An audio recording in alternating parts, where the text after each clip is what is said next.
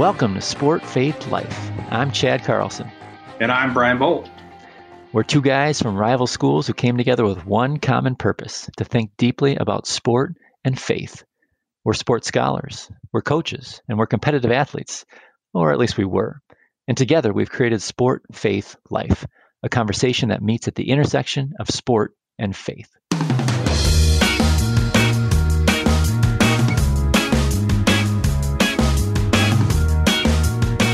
Joining us today on Sport Faith Life is Will Whitmore. Will serves as a school minister at Mercersburg Academy, a boarding school in southern Pennsylvania, where he also teaches in the history and religion departments. He's also finishing his PhD at the University of Gloucestershire, where his research focuses on sport chaplaincy in elite sports settings. We're really excited to talk with our friend Will today, so let's get started.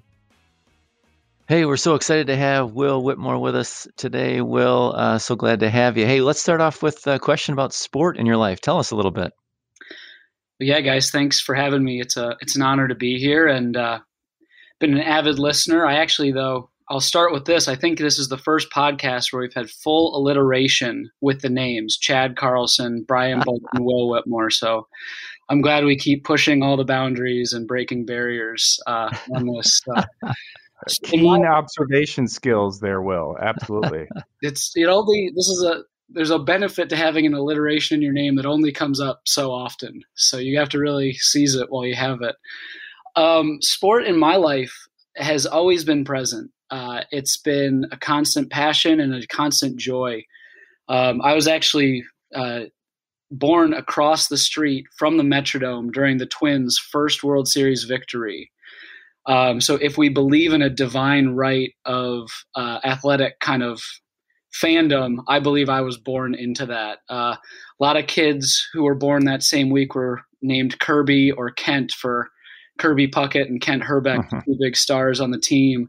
Uh, but my parents just kind of stuck to the plan. So, uh, no, growing up, I was active in sports and engaged in sport. And my family are huge fans. Um, when I was in high school, I was in our basement I think I was watching TV and I hear this blood curdling scream from upstairs. And it really scared me. And so I run upstairs and I say to my mom, What happened? What happened? And she just screams, He struck him out with the bases loaded. And so I grew up in this very active and engaged sports fandom house with my mom listening to Twins on the radio or us watching football every weekend. And uh, it was a very active family, sports family. Um, I still remain an athlete as well. I'm a big cyclist. I've ridden about 4,500 miles so far this year. We're recording the first week of September and got two big fall goals. But last year I rode 7,000 miles, and so I keep uh, a fairly active uh, cycling lifestyle up. So that's kind of me with sport. It's been a constant joy and a constant blessing in my life. Uh, how fun those stories and uh, experiences as fans, experiences of how we learn from the people that are our models in life and how we should act related to sport. How cool that is. Hey, tell us a little bit about faith in your life, Will. Yeah, just like sport, uh, faith has also been a constant. Um, I was raised in a Christian home, and uh, religion was always something that was present um, and positive in those ways. My parents were active in church. My wider family was active in the church. Um, and like many people over time, uh, I learned what it meant to have my own faith and not just the faith I grew up into. Um, and that really occurred to me in my formative years in college. Um, really meeting a point uh, in between my my uh, freshman and sophomore year of college where was starting to feel the pull of religious life, and uh, I had a a family mentor, my grandparents' pastor, asked me to consider the church and he said, you know, you can do anything you want in life, but don't forget the church.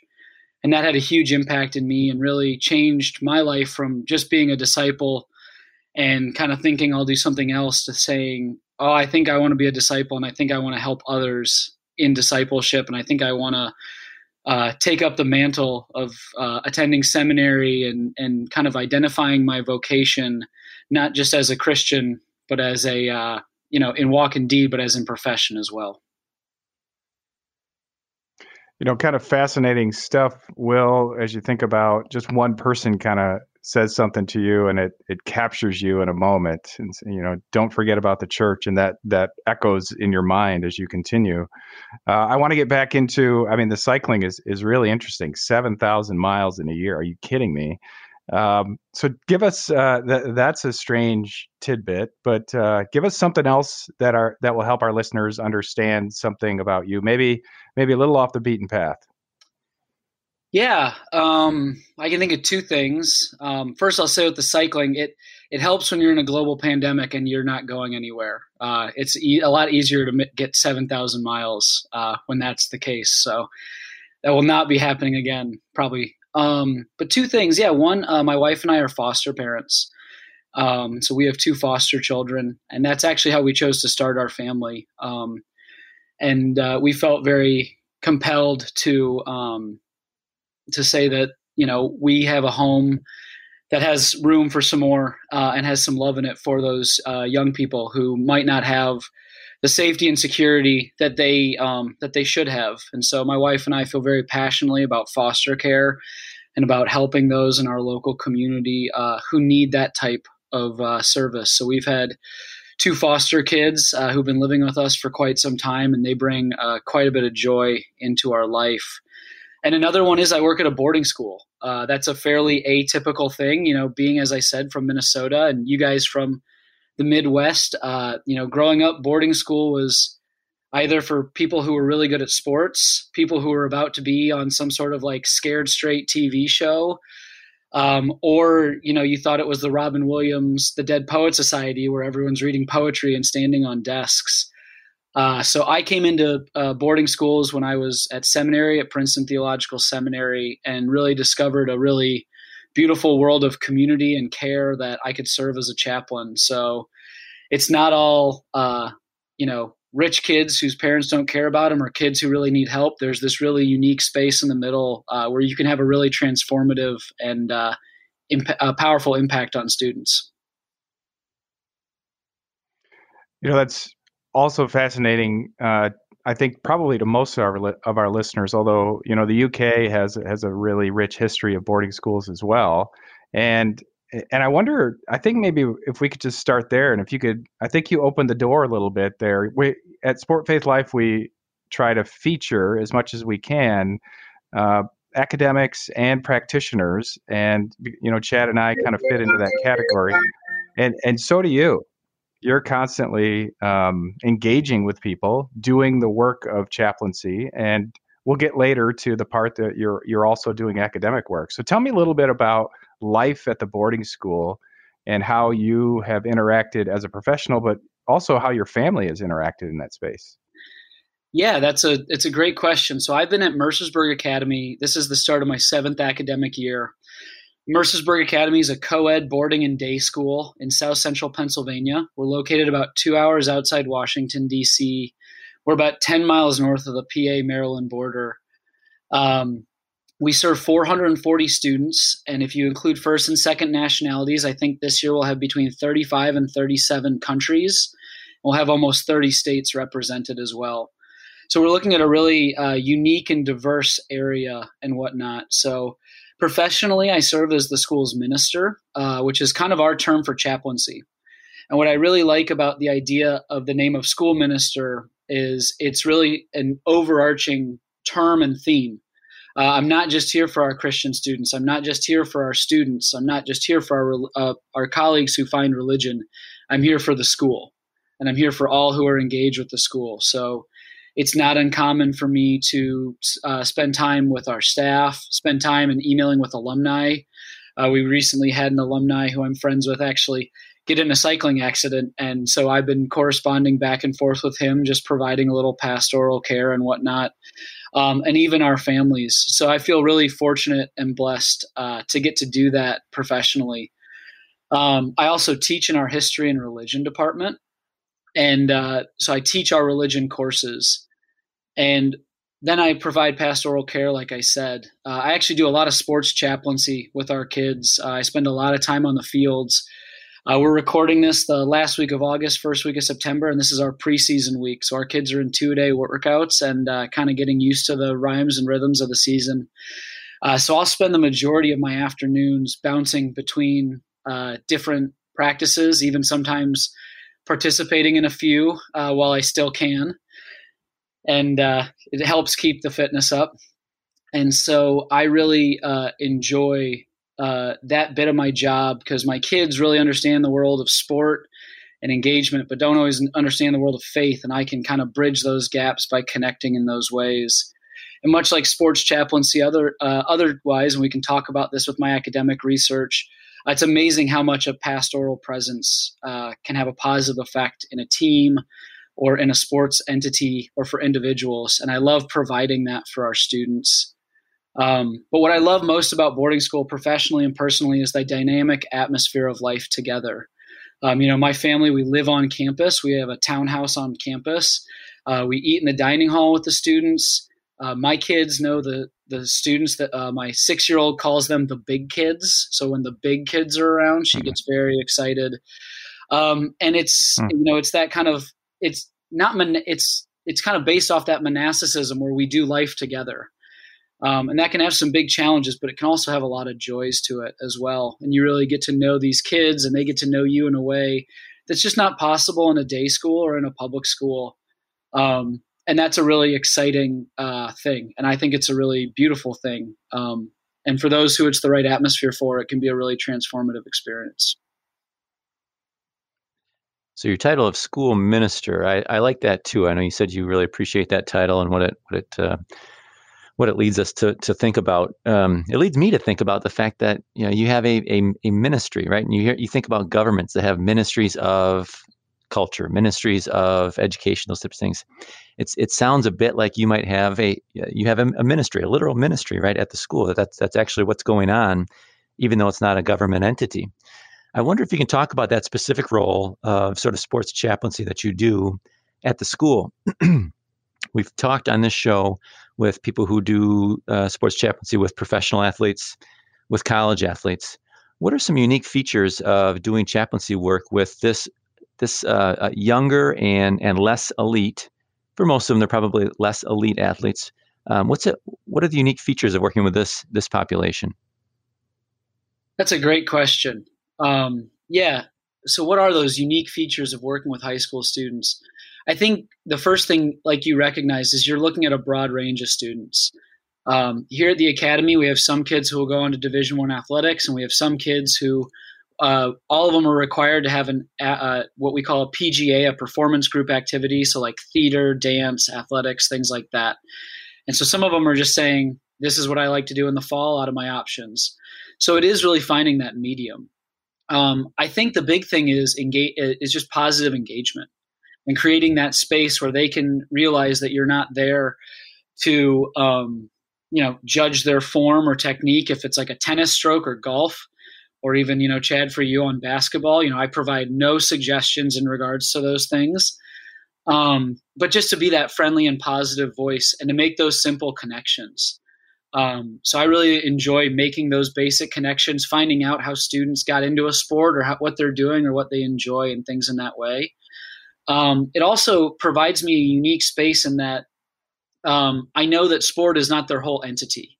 You know, unlike an elite athlete or a professional athlete who, you know, that is their vocation. If we're talking about someone who's in the NFL or the English Premier League, you know, that is their occupation. We tend to think of these people as people who are fulfilling a lifelong dream and they're living out these childhood memories, and we really mythologize that. But and while it might be true, they're also employees and they're doing a job. And so for for me, I'd really try to focus on engaging with that whole student. And I think our uh, chaplains in elite athletics do too.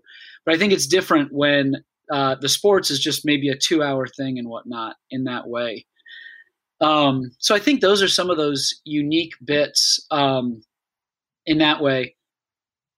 And I'm going to have to ask you to ask me the second part of the question again. I apologize. I got really focused on the first. So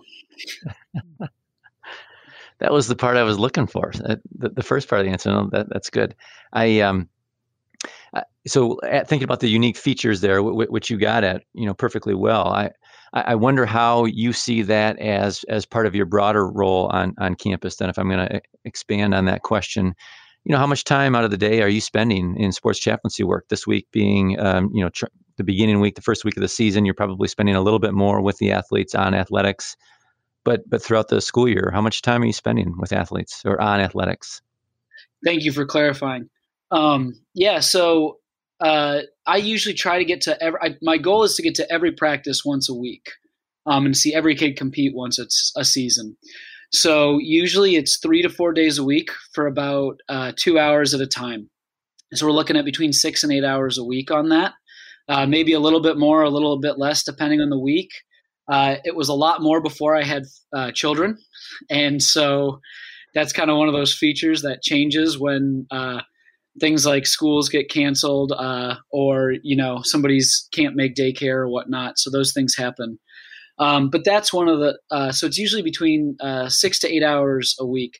Sometimes I don't engage; I just am present. Other times I really try to have an active role and uh, be a part of it. Other times I'll have coaches come up to me and say, "Hey, can you stop by today, or would you be willing to do something like this?" Uh, so it really varies. One thing I also wanted to add, and, and now I'm thinking about this with that first part is it's unique with the high school level too because we are really a seed sowing ministry. Um, and at the high school level you know students are just starting to ask questions about life about meaning about some of these greater truths.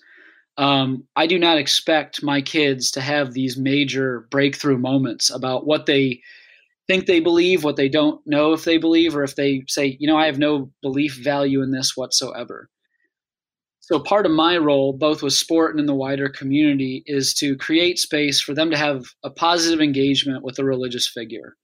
The majority of our kids do not have a specifically religious identity, and we're not a, spe- a religious, you know, we're not an explicitly Christian school. Um, so one of my main goals is to create a space where they feel loved and supported uh, for who they are, not for what they believe. Um, I had a friend in college who had a very bad experience around this time in his life with a religious figure, and he was very averse to any type of religious authority or figure after that. And that uh, aftermath has always stuck with me as I work with high school students. That if I really have a negative experience with a kid, that could affect them for many, many years, or that could make it where later in life, uh, you know, maybe they're in the hospital with a family member and they don't want to talk to a chaplain because their chaplain in high school was a real jerk. And so I don't want to be that person in that way. So I think working with high school students, um, we can be so eager for results. And that's just not what high school is about. High school is about helping grow and set that table where they can see for the rest of their life and they have that you know ability to go forward. So we're really in a formation uh, stage and whatnot.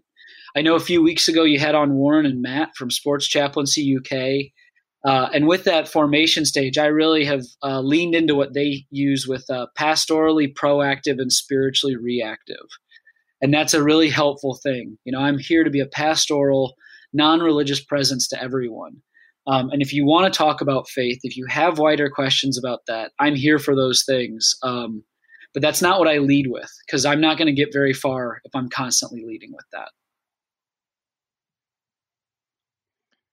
You know, Will, as you talk, I can imagine coaches and other chaplains uh, feeling just a little sense of jealousy just about your your access. Uh, the whole residential part of this is is pretty unique. I mean, typically a chaplain goes home, right, and coaches go home, and we try to simulate. I try to simulate with my team some of these experiences through spring break, right? You get one week where we all live together, life together.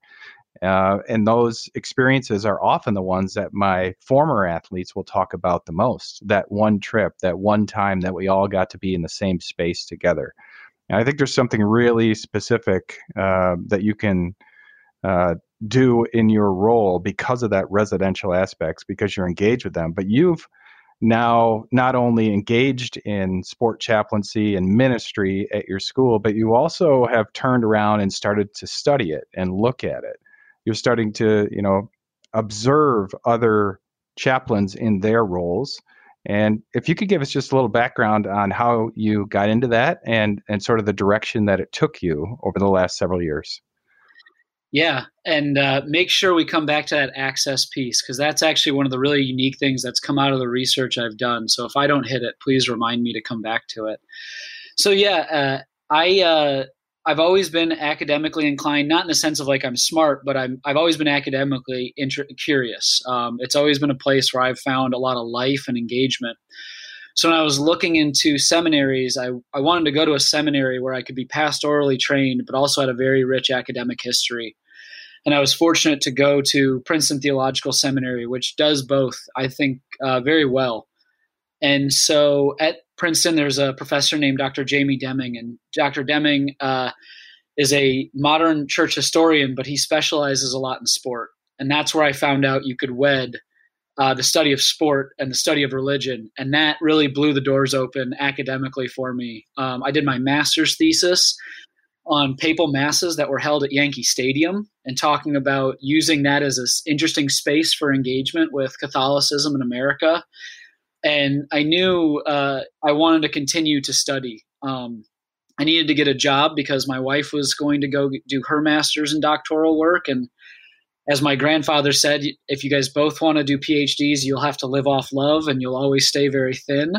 So it was my turn to. Uh, my turn to work, but I, I was very uh, engaged and curious and wanted to keep pushing. So I, I reached out to Dr. Andy Parker at the University of Gloucestershire, who many who listen to this podcast will know both from his previous uh, engagement in this uh, medium, but also uh, just his proliferation of work uh, and the people he's impacted and worked with, uh, both academically and practically. You know, our field is is better off because of people like Andy. And I was super fortunate that he uh, allowed me to come on as a PhD student under him part time.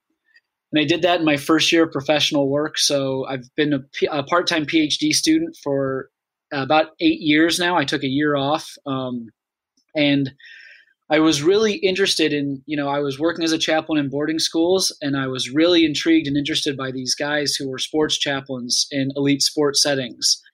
And as I continued to read and work out, I realized that there was some theoretical writing but um, this was even before the first Congress and the special edition of Practical Theology that came out in 2016, an academic journal specifically on sports chaplaincy. Um, and there was a real lack of research in how these guys work and how they function in these elite settings.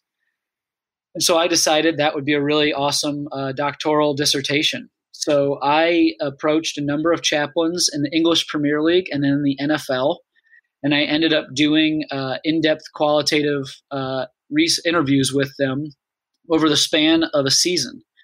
So I worked with eight chaplains, four in the NFL and four in the English Premier League, and I interviewed them throughout their seasons. And then I actually had the privilege of visiting two, one in each league, um, and attended a pre-game worship service in the NFL. And I shadowed an EPL chaplain uh, throughout his evening uh, I went to a night game, uh, but his how he did his stuff at his home at home matches and his presence and whatnot amongst the team. And so I felt and still feel super fortunate to have been a part of that work and that research, and it's helped make me a better chaplain. And my hope is that it can help us continue to develop sports chaplaincy, um, not just at the elite level, but ask these questions of how can we as chaplains continue to improve? How can we uh, embody and take a theological lens as to what we're doing? Uh, but also, how can we um, continue to feel empowered to share God's love and to serve and care for those that we uh, that are in our care? Seems like um, you know I've been I've been blown away the last the last uh, year and a half, two years, really, the more I've gotten to know sports chaplains, I've been blown away by some of the leaders in the field and and the fervor that there is and the motivations to uh, to really improve the the profession, the professional opportunities, the abilities of professionals within that that that sphere of work. I've just been blown away by um, by by the wisdom, by the care, by the interest and it seems like this is coming from a number of different motivations. Now, I know this wasn't the thrust of your research, but what do you see as as some of the motivations for you, for Professor Parker, for uh, you know some of some of the others that you have engaged with through interviews and whatnot for the field of sports chaplaincy. Why is this? Why is this such an important field of work? Man, you guys ask really good questions. I mean, it's one thing to listen to them, know when you're having to sit here. I love it. I think it's such important work because as we continue to see our society shift, all societies change over time. Nothing is is static in that way. We continue to see an emphasis on sport and athletics and things like that. And, you know, like it or not, we are living in a time period where Christianity and religious narratives do not have as much airtime or as dominant of a space as they used to. I would contend, and I don't have the academic, you know, kind of background of specifics for this, but I feel very confident in saying, you know, religious traditions are not the central places of meaning making that they used to be. What I mean by that is, people are finding meaning in their life and seeking those key sources of meaning from places outside of a religious tradition or less so than they used to. And I think one of the places where they are finding that meaning and seeking that out is through athletics, be it as fans and their involvement and their identity with a wider community affiliated with a specific sport or team, or be it as participants and engaging in activity. And even though they still seek meaning, we still need these from other places, you know. I think we as people in faith really wish that the only place you could find full and true meaning was in the church. And I think at times that can really bother us that people can lead full, healthy, giving, loving lives outside of that. Not everyone, but or it doesn't bother everyone, but I think that at times we wish we had more of a corner on that market. Um, but just because we don't corner that market doesn't mean we can't still be a part of meaning making. And in fact, I still think we play a vital role in meaning making and helping people work through things in life, be it joys or challenges.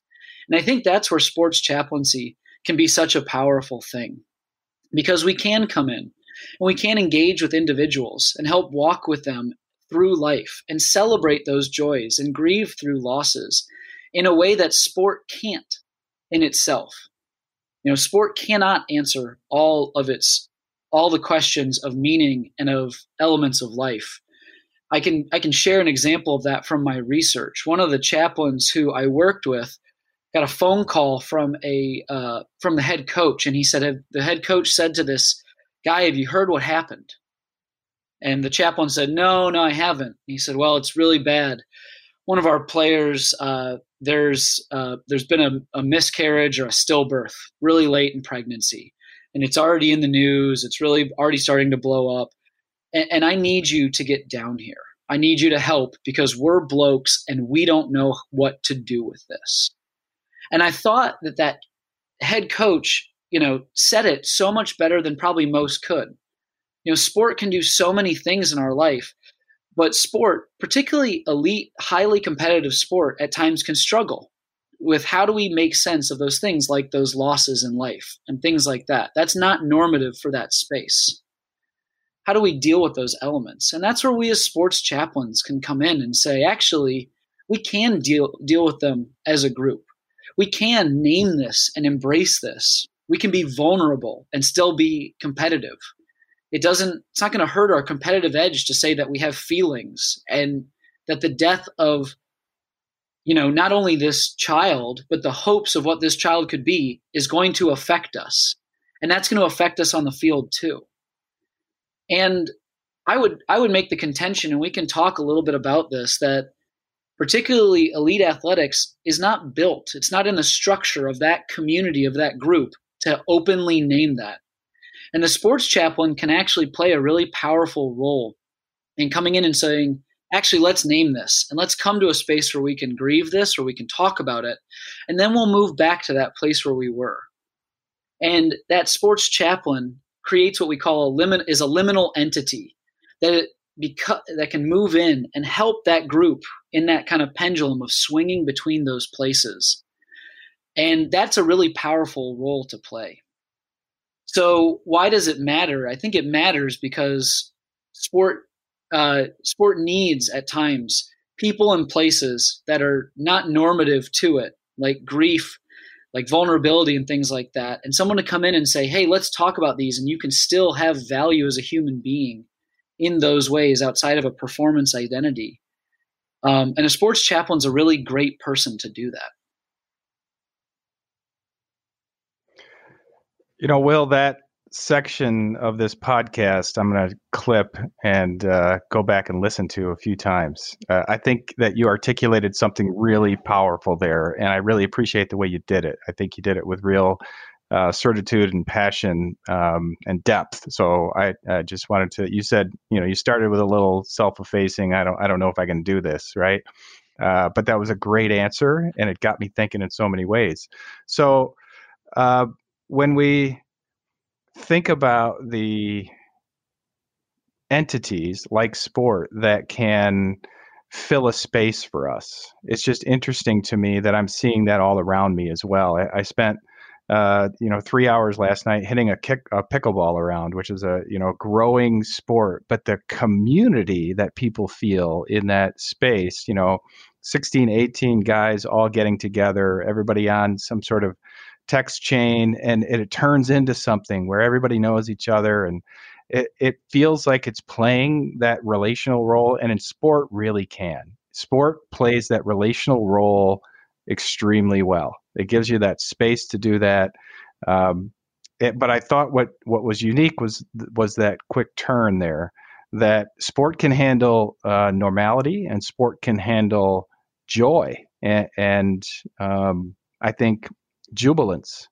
In those spaces we we kind of gravitate. It's those low moments. It's those unexpected life turns and it might be for a team and it might be for an individual on a team where people need that sort of language as a coach i always feel like i want to play that role uh, but i always recognize how hard it is for me to play that role when i i am living in a hierarchical relationship right i'm i have authority over these players. I have authority over that sort of golden nugget, which is playing time, right? So these things that they're fighting for or battling for.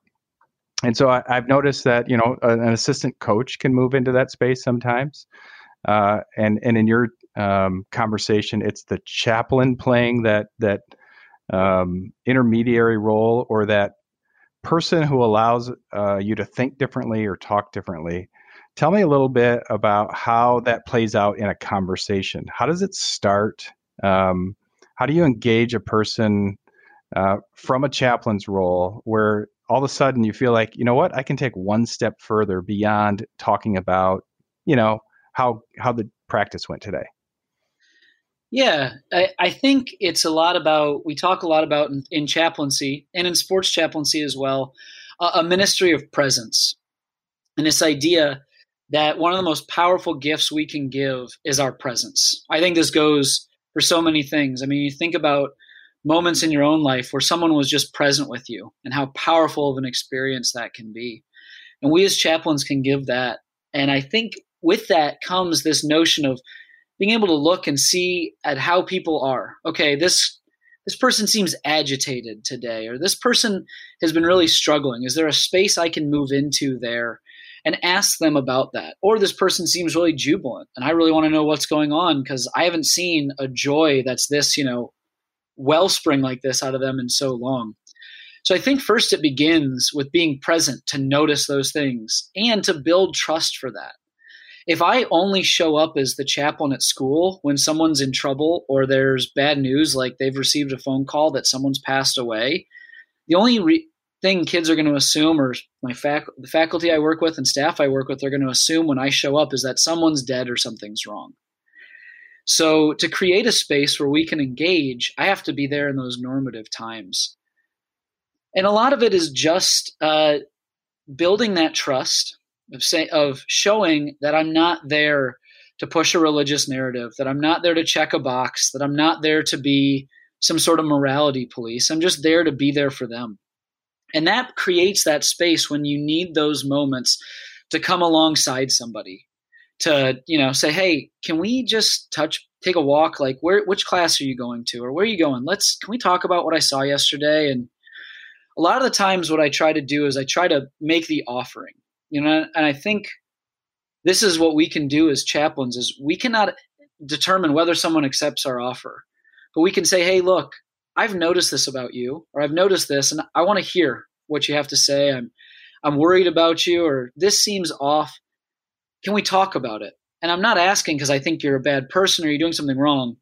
I'm asking because I care about you. And it's amazing how powerful that can be when we say something and then tell someone the reason why we're doing this because we care about them and their flourishing. Not because I care about you because you're my best golfer and we have a huge match coming up this weekend and I really need you to be on on point or I'm not asking cuz you're you know one bad assignment from failing this class or whatever else it may be. I'm asking just because you have value as you and that value and you matter to me.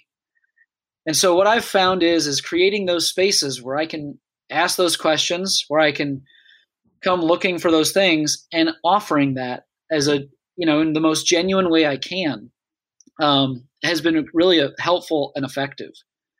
Um, I don't know if that person's going to accept it. They might not accept it at that moment, but the goal is just to create that space where they can say, "Look, I'm here for a resource if you need me."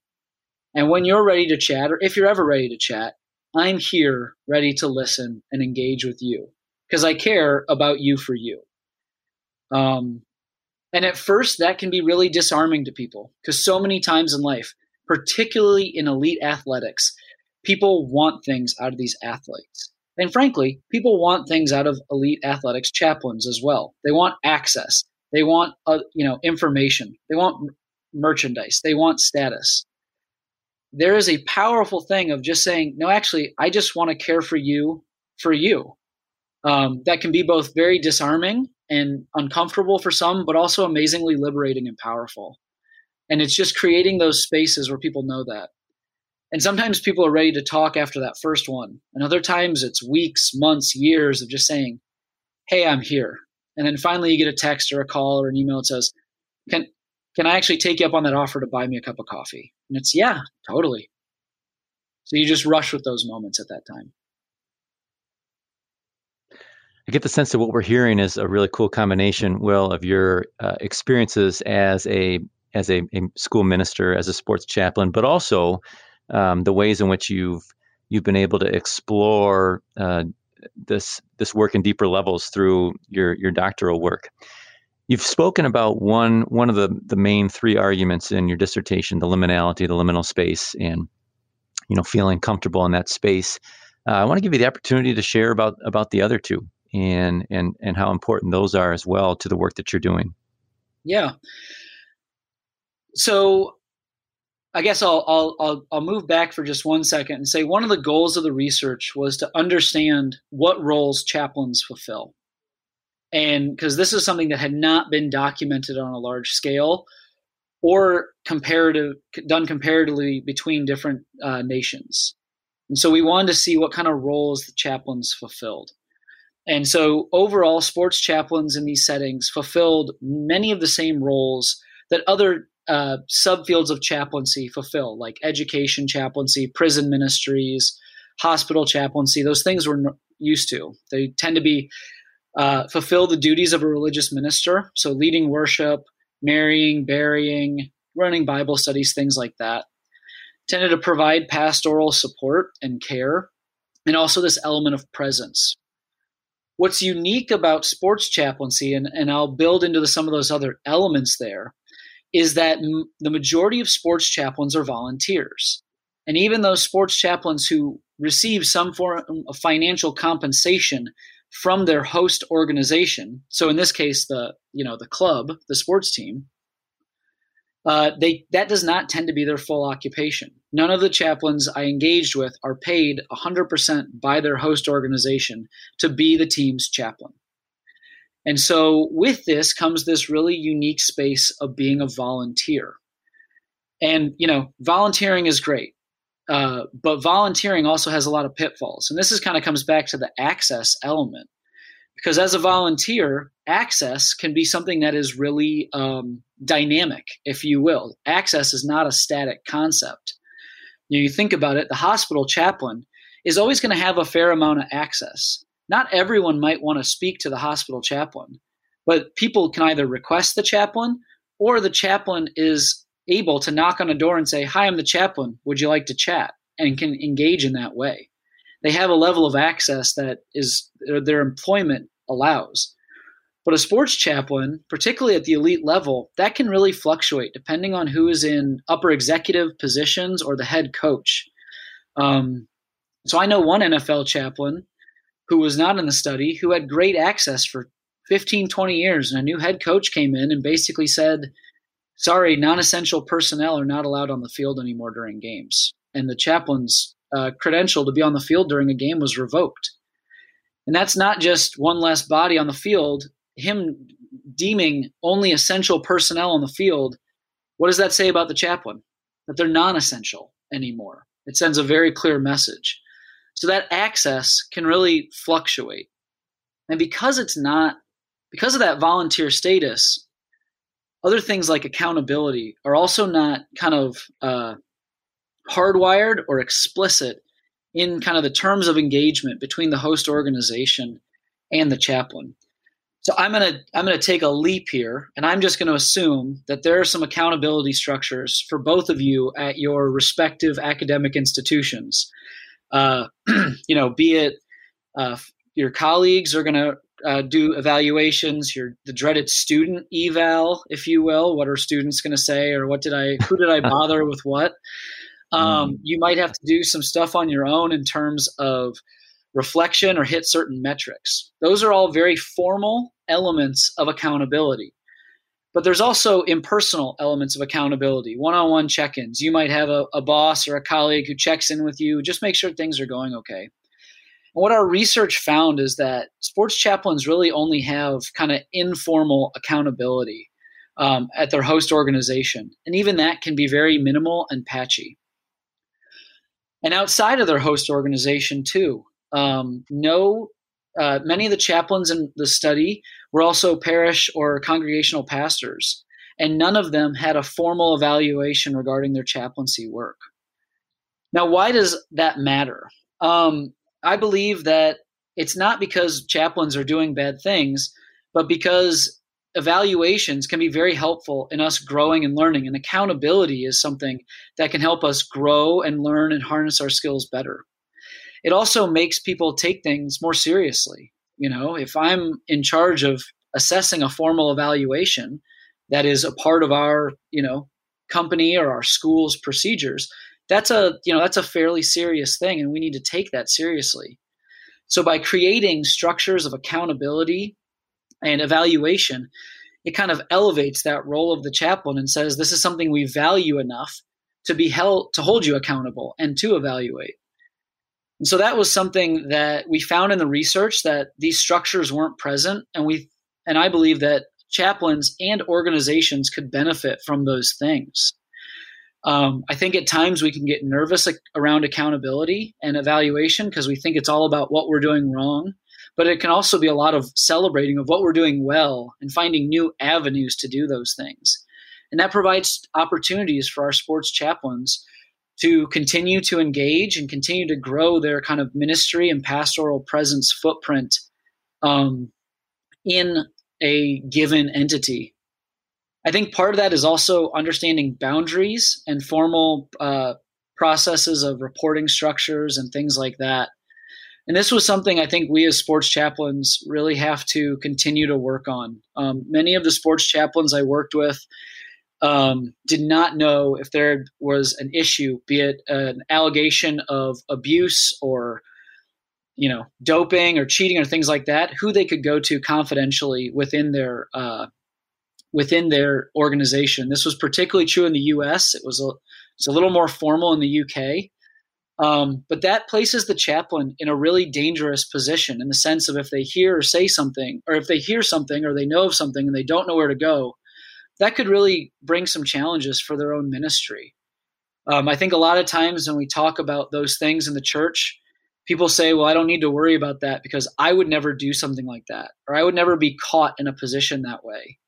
And I think we really have to work work on understanding boundary trainings and understanding those kind of respectable relationships, not as a question of our own personal morality, but an understanding of best practices, particularly if challenges do come up. And I think that's a huge place we as chaplains can work. I had a number of chaplains tell me, I haven't worried about these things because I would never find myself in that position. And I respectfully disagree that it's not about what you think you might occur, it's about responding when challenges come up. So I think that was kind of the accountability part, but I want to also focus or sorry, I should stop. Is there anything you guys want to pick up on that before I kind of move into a space of talking about something else and whatnot? No, go go on. Um, go take us to the next step. Great. Sorry, I apologize. I felt like I was going for a while there. I just wanted to make sure you guys could jump in if you wanted to. Um, one of the things I'm most excited about this research and about the work um, is is challenging chaplains to think theologically about their work. What is the wellspring of our kind of theological mission, and where do we, where, how can we be empowered by that? Um, and I'm really excited about uh, uh, that part of the research, and that we've placed some theological language around sports chaplaincy, and using this language of the missio dei, which uh, loosely translates as the mission of God or God's mission from Latin. And the missio dei is a concept that comes out of the uh, right after World War II as things start to change and these international missionary and World Council of Churches conferences, and is really formalized by a South African missiologist named David Bosch, who writes kind of the gold standard of missional or the study of missions uh, textbook called Par- uh, oh my gosh now I, transforming mission. Uh, and it's all about how the church's mission has shaped over time periods what Bosch argues is that we, in our current day and age, should be living into witnessing to the Missio Dei or God's mission. And this is a really tapping into the relational power and presence of God's love and goodness, of recognizing that we worship and serve a God who is bigger than us and who is already present in places and in relationships and in people before we even get there. And part of our role as Christians is not to build up the church specifically, but rather to build up the kingdom of God by affirming that love and that goodness and being that presence, not only in our religious circles and our churches, but throughout our whole world. You know, Chad and, and Brian, you guys have a role to play in the Missio Dei in your classrooms, in your department meetings, um, on your teams, in your families, in your kids' uh, athletic circles. I had that role to play with our, our friends uh, at our school in my research and things like that. And chaplains can play this hugely powerful role of being witnesses to the Missio Dei. You know, we know sport, we've heard it on the podcast. Sport is a place that you can really feel terrible about yourself. You can have a really fragile mentality of who I am and who I was created to be, particularly if it's based on our performance. And a chaplain come in and can come in and say, you know, there is this being that created you. That, of course, they are happy if you're happy with your performance, but that has nothing to do with your value. And because that's how God sees you, that's how I want to see you too. And that is a hugely powerful and beautiful place a sports chaplain can work from that can really transform and change how a person or a group can see themselves in positive ways. You know, well, the the passion of your research uh, just tells me that this is very much a to be continued uh, podcast. In other words, uh, I, I, think that you're just starting to unpack and uncover things uh, through both your work day to day and through what how you're digging in and exploring some of these issues. And so, one, I just want to thank you for doing that work, for um, being residential with your with your students, uh, and and and uh, being a foster parent. Those are things that um, when you intersect those two together, it just shows uh, your missional heart.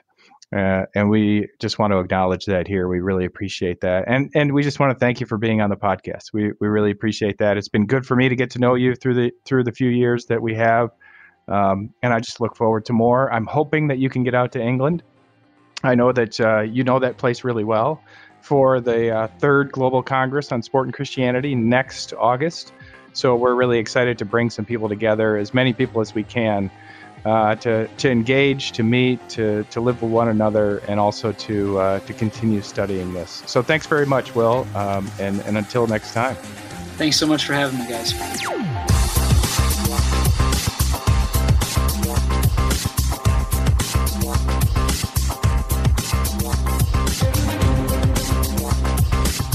Thanks for listening to the Sport Faith Life podcast. Find previous episodes at sportfaithlife.com and on Apple Podcasts. We're releasing each episode with a blog post authored by our guests, so you can find the blog for this podcast and other posts at the same website, sportfaithlife.com.